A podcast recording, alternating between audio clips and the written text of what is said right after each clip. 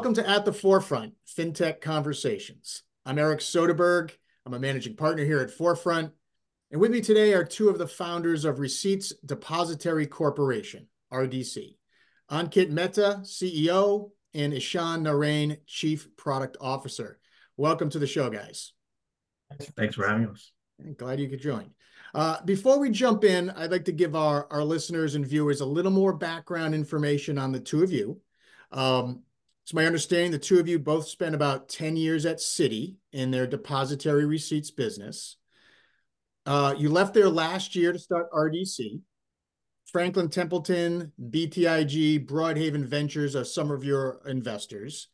And you just came out of stealth to launch your first product, the Bitcoin DR the Bitcoin depository receipt. So maybe Ankit, before we get into talking about your product specifically, or into any conversations about uh, a potential Bitcoin ETF, uh, let's uh, take it from the top.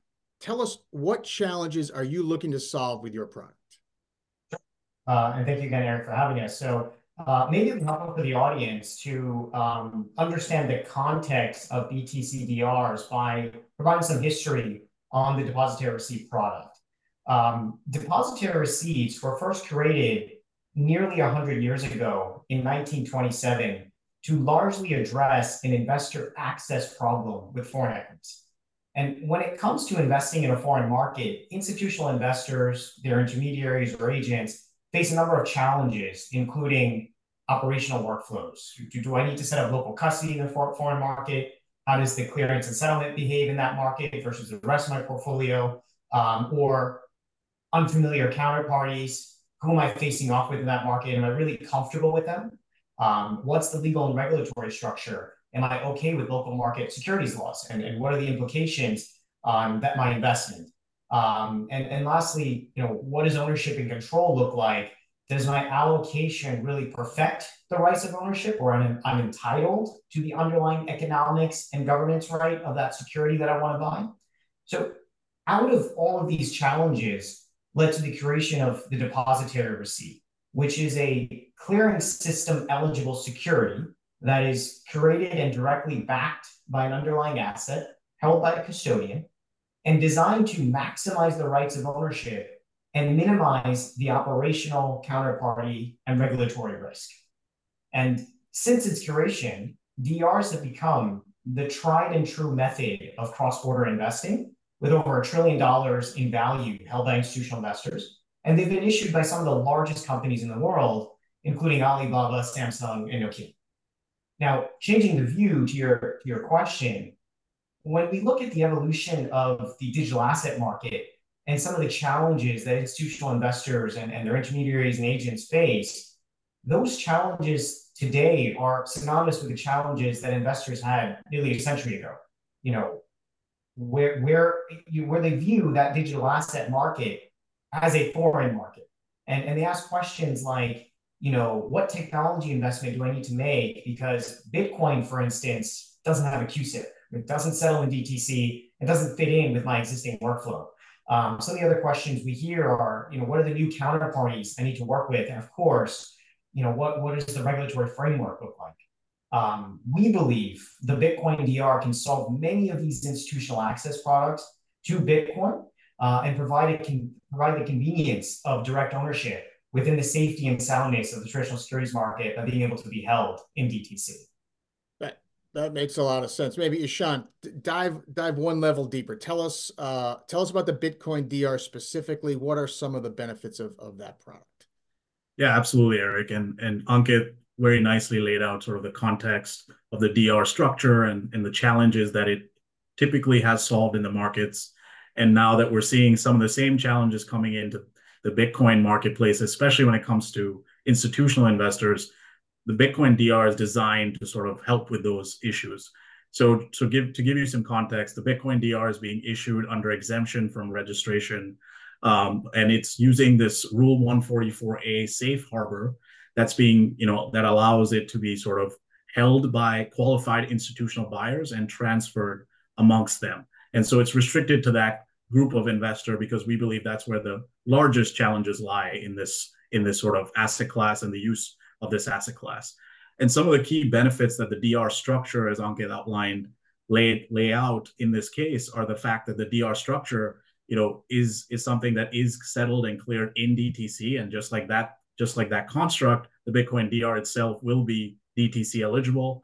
Um, it is something that is custodied in DTC, just like these institutions are used to custodying other stocks that they own. So they won't be facing off with any new counterparties. They will just be dealing with their DTC custodian. Uh, they'll be following the same settlement processes they follow for any other product that's issued under these sort of SEC exemptions. This is a common, commonly used exemption for institutional investors in the marketplace. So, you know, there's zero disruption to the workflows that they follow. There's going to be a CUSIP assigned to the Bitcoin DR. There's an ISIN. And so this product allows these institutional investors to follow their existing workflows, own the asset, as well as if they'd like transfer it amongst other qualified institutional buyers like themselves.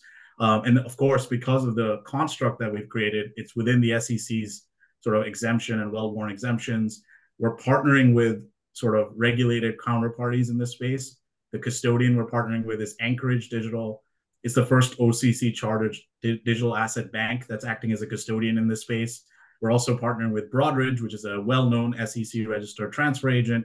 They'll be helping us with the sort of the establishment, the custody of the facility, and the activity within DTC. This is all comforting from an institutional standpoint because again, everyone is following a regulated construct. The workflows are not disrupted. They're using a product that fits into their downstream processes, maintaining that zero disruption sort of mindset and so that they can focus more on the sort of investment opportunity if that's what they so choose and we can help them with the execution which is what the dr product sort of enables and the counterparties that we mentioned again allow these folks to sort of operate in a system that they're used to uh, and that's where we think that bitcoin dr really sort of adds value uh, to the ecosystem when it comes to uh, specifically institutional investors yeah, Ankit, can I go back to you for the next question? I want to go even like one layer even deeper. Can you, we mentioned Ishaan, the workflow a bunch of times, no disruption to current workflows. But could you like just walk us through like the process specifically about who's who's requesting the DR, how it's being processed, who are the counterparties involved? Can you take us through that, please? Sure. So, so as Ishaan uh, sort of mentioned, uh, the Bitcoin depository receipt is a 144A security, which means that it's restricted to qualified institutional buyers or QIBs or QIBs for short. Um, so a sample sort of transaction workflow for the issuance of a DR, the creation of a DR by a QIB could work as follows. Um, a QIB who's currently the owner of the deposited property, in this case, Bitcoin, uh, can transfer such property to the depositary's custodians for benefit account. The QIB must then provide the following documentation for information to the depositary, uh, which is one, an attestation that it is a QIB and the DR securities can only be transferred amongst QIBs. And two, instructions for delivering the DR securities within DTC.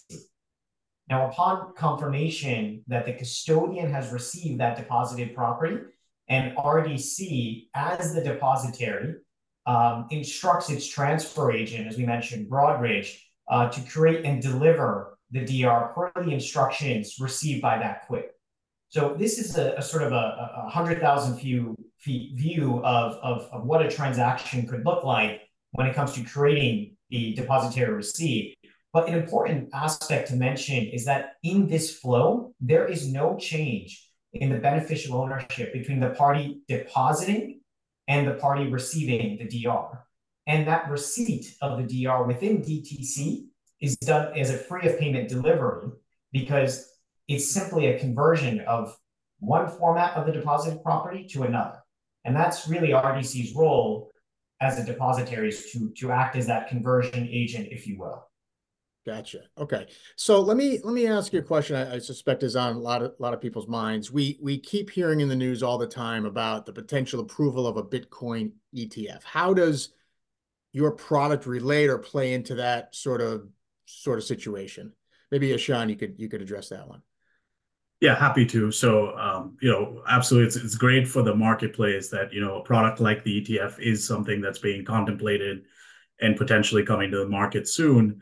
And, you know, obviously the DR itself, along with the ETF and other institutional products, are good products to be introduced to this space because of some of the benefits they provide and because they've been sort of tried and tested in various market cycles and have provided lots of value to investors for long periods of time. And we think the DR, just like the ETF, you know, is a complementary product that helps institutions sort of access the underlying asset. Uh, we view the DR actually as, as a complement specifically to the ETF because their histories are a bit intertwined and, and a little bit of a history lesson sort of anecdotally which not a lot of people know but the first sort of listed etf in the us was the the spider s&p dr uh, which is still sort of active today and very liquid uh, in fact has done really well for a long period of time. The dr and s&p dr obviously refers to the depositary receipt showing sort of the influence of the dr and the way it works on how the ETFs were eventually sort of designed and structured. So, you know, there is a history of, of sort of uh, a complement to that product. Uh, DRs are, are raw material for the general in, institutional ecosystem. So not only ETFs, but other you know funds and other sort of institutional use cases uh, can use the DR as a raw material for them to build their own products. So we're excited that there's all these products being contemplated. We think will just add to the the sort of benefits that this ecosystem is is is really you know hopefully looking for, and hopefully it'll help institutionalize this space. Uh, one thing just to double click on in terms of the Bitcoin DR and the DR structure itself, just to sort of outline some of the features that that make it such a good raw material. Wanted to just dive into a little bit of some of the the benefits that the DR provides. Um, so so one obvious uh, aspect that it's important to understand is that the DR itself is typically something that is a claim on the underlying asset, in this case Bitcoin, that's sitting at the custodian, you know, as as Ankit sort of outlined, which means that the Bitcoin DR is held at sort of the value of the underlying Bitcoin itself.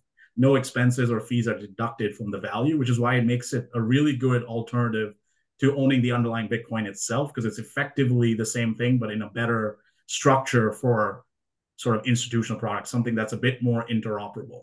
Uh, the other thing to highlight is it's universally fungible. So any qualified institutional buyer, as Ankit outlined, uh, can who can own the underlying and has access to the securities marketplace through DTC can technically get the underlying asset back if they'd like or create more DRs, right? If they fit that profile of, of being a qualified institutional buyer. So it is fungible for all parties that can do that, um, which is which is obviously a unique feature and, and it's good for the the sort of ecosystem broadly and and, the, and all the market participants who could potentially utilize this product. Uh, the other thing, as I alluded to earlier, is can, it can be held in fund portfolios and other institutional products, which is again, you know, good for the ecosystem and, and allows the sort of development of various institutional products, hopefully over time, which is again overall a positive for the space. Um, so, you know, we think that these these sort of features of the Bitcoin DR and the DR itself will help enhance products like ETFs and other products that may come to the market over time. That that sounds that sounds amazing. So you just launched the the, the Bitcoin DR. I think from the press release I read, you talk about getting into other digital assets, other products. What what's what's on the horizon for you guys? Yeah, so we're actively exploring DRs for some of the most widely used digital assets, uh, as well as alternative assets, where we think that the DR can really unlock value for investors. Uh, and we expect to add more in the future. Um, but it's really a deep due diligence process for us where we keep in mind the institutional investor demand, a custodian's ability to support the underlying asset, uh, and more importantly, you know, the regulatory views on that underlying asset. So stay tuned. Well, that sounds that sounds awesome. So uh, thank you very much, Ankit and Ishaan. This was this was great. For our viewers and listeners, if you would like additional information on RDC, please visit receiptsdepot.io. Um, there's no T at the end of depot. Um, and for additional podcasts just like this one, please visit forefrontcomms, C O M M S dot com. Thanks again for viewing and listening.